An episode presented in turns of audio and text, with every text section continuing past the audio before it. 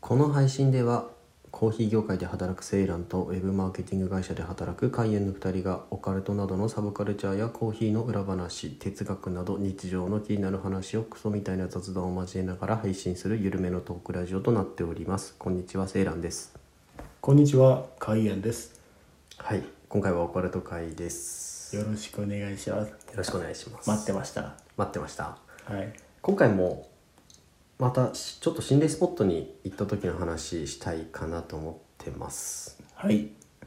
僕と海燕は結構心霊スポットに当時行ってたのでうん。で北海道のある程度有名なところはいろいろ回ったんですけども北海道無限にあるもんね、心霊スポット。うーんかなり有名なところは何個かあってうん。でそのうちの一つに画廊町っていうところがあります大体北海道の心霊スポットランキングとかでも、まあ、必ず名前は上がるところなんですよねまあちょっと実際に住んでる人たちには申し訳ないんですけど、まあ、そういうふうに言われちゃってるところがあってうん。で中でもその画廊町の円形校舎という、えっと、昔の学校の跡地ですよね、うんうんうん。が、すごく有名なところで。はい。でここそこのスポットに行った時にあのタバコを吸ったやつを添えるみたいな場所があるとこで有名なんですよあったねなんかそういう話聞いたことあ懐るかしい。そうそこがあってまあ札幌から1時間半か2時間ぐらいかな車で走らせたところにあって、でその円形校舎に行くには結構森の中歩かなきゃいけないんですようん。っていうのも車で行けるところが限られてて車で止めてから森の中30分ぐらいは歩くかなっていうところでちしんどいね。ょっとしんどいでうん森の中だからすごい虫もいるしっていう感じででその車止める場所に行くまでにいっぱいと家が並んでるんだけどその家もねもう夜中行ったら真っ暗でまあ多分ほとんど住んでないところなんだよねなのでもう雰囲気がもう抜群にあってうん。で車止めてすっごい静かで真っ暗な中懐中電灯持ってうん。行こうかってなって友人何人かと行ったんですけどうん。もうその頃行った時も2時過ぎとか多分3時にもしかして近かったような時間でちょっと結構遅すぎたんだけどうんうんで当時夏休み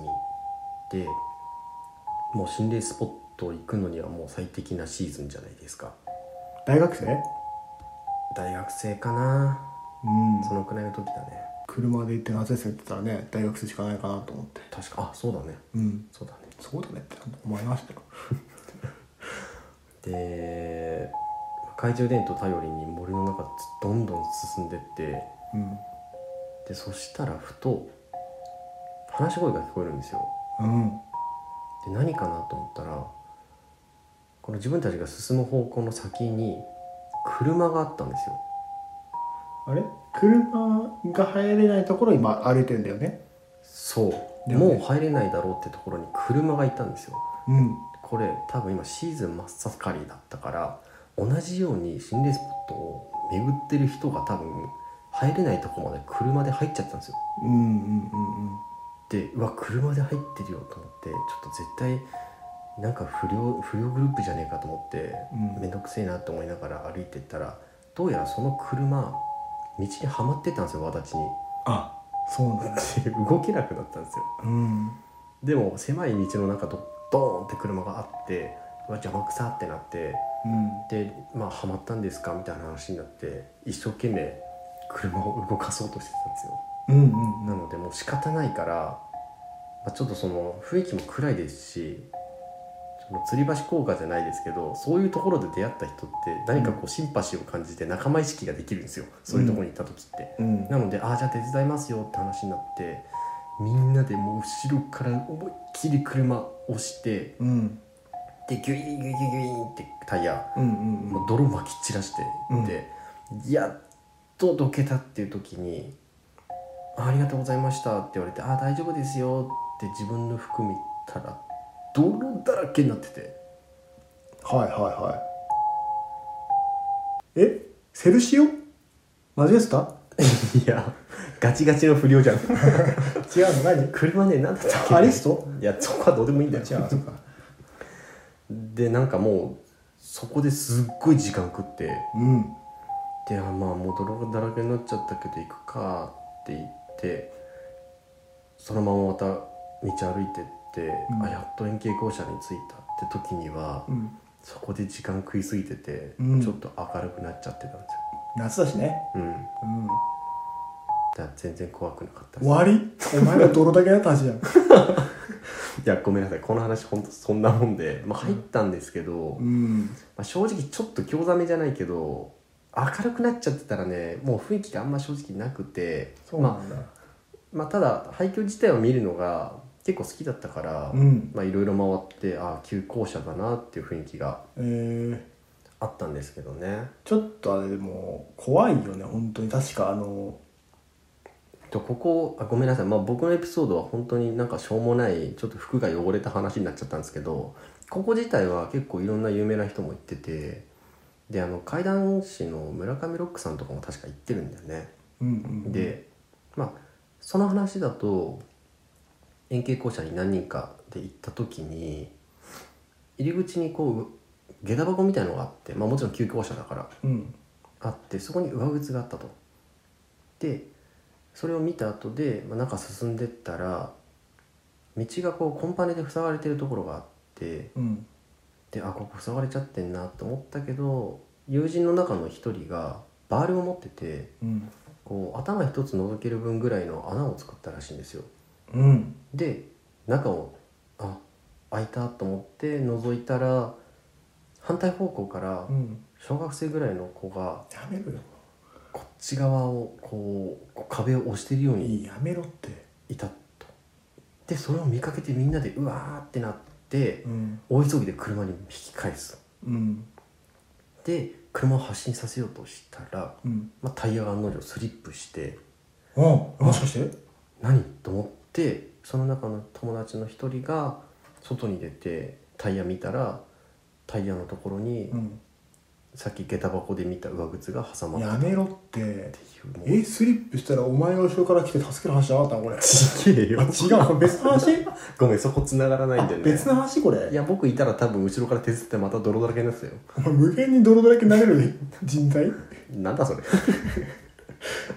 やもうっていうね100点のような話もえーうわあったりするぐらいうんで一応そこの心霊スポット自体もこうランドセルを背負った女の子が見えるとかやっぱりそういうこう学校関連の感じの話は多く存在してる心霊スポットなんだよね。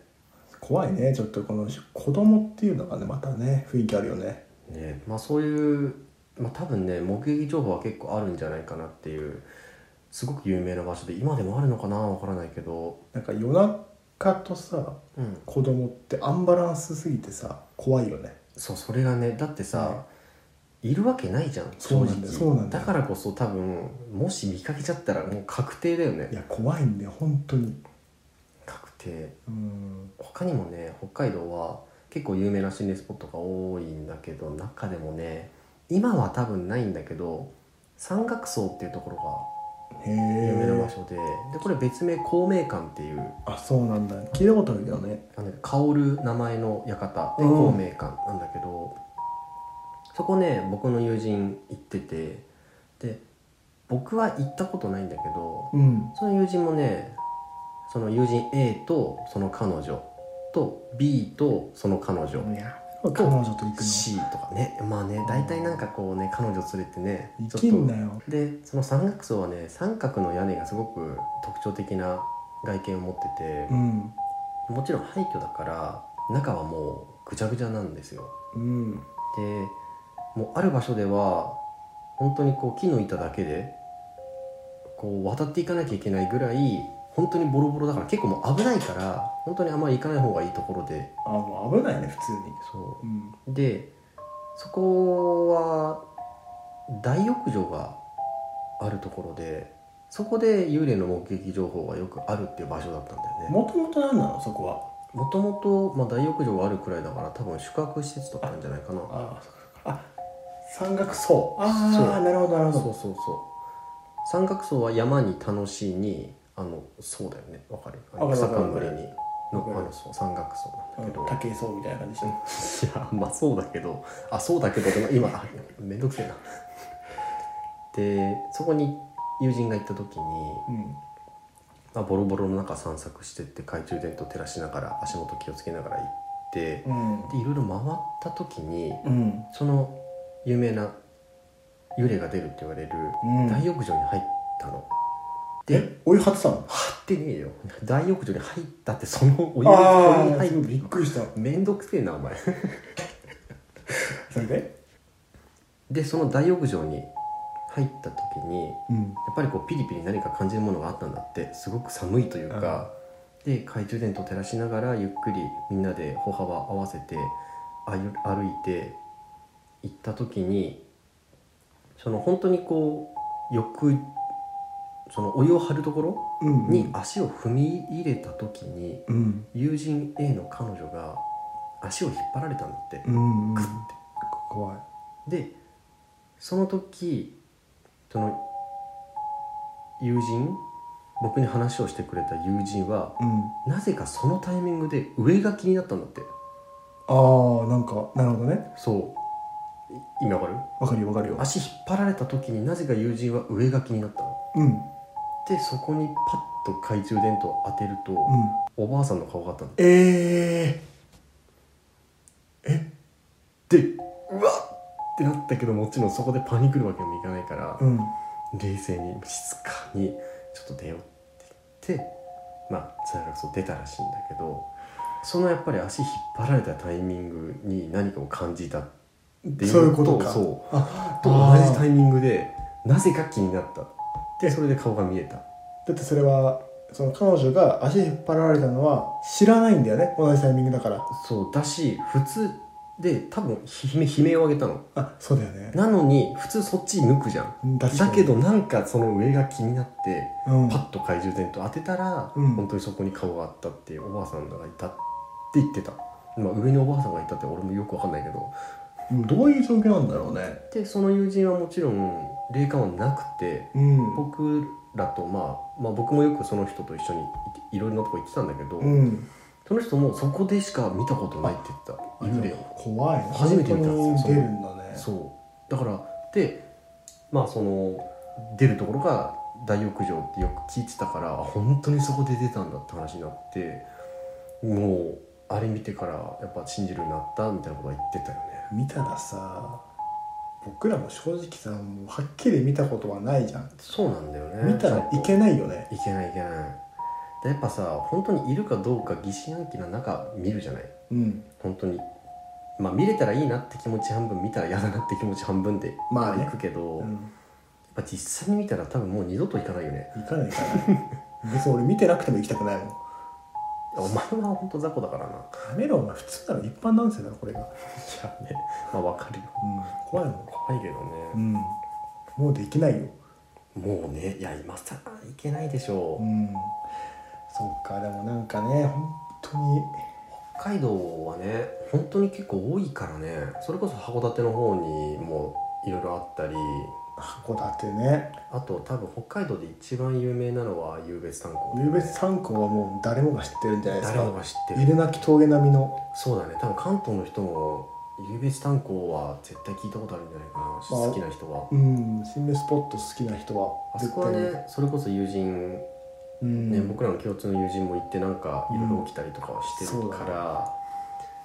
まあ、今回そんなところですねちょっと本当大した話できてないんですけど、まあ、リアルだよねでもうんそうなんだよね、うんまあ行くけど、まあ、起きる方が逆にレアだからね、うん、まあ、ただ三角層みたいなね本当になんか起きたりしてる場所はあるから、うん、まあ、円形校舎も多分なんかか体験してる人は多いでしょうねそうだねうんまあまあちょっと皆さんもし行ったことあるって方いればぜひ、ねはい逆に話聞きたいね教なえんてかあくっだたらさいはいありがとうございますありがとうございました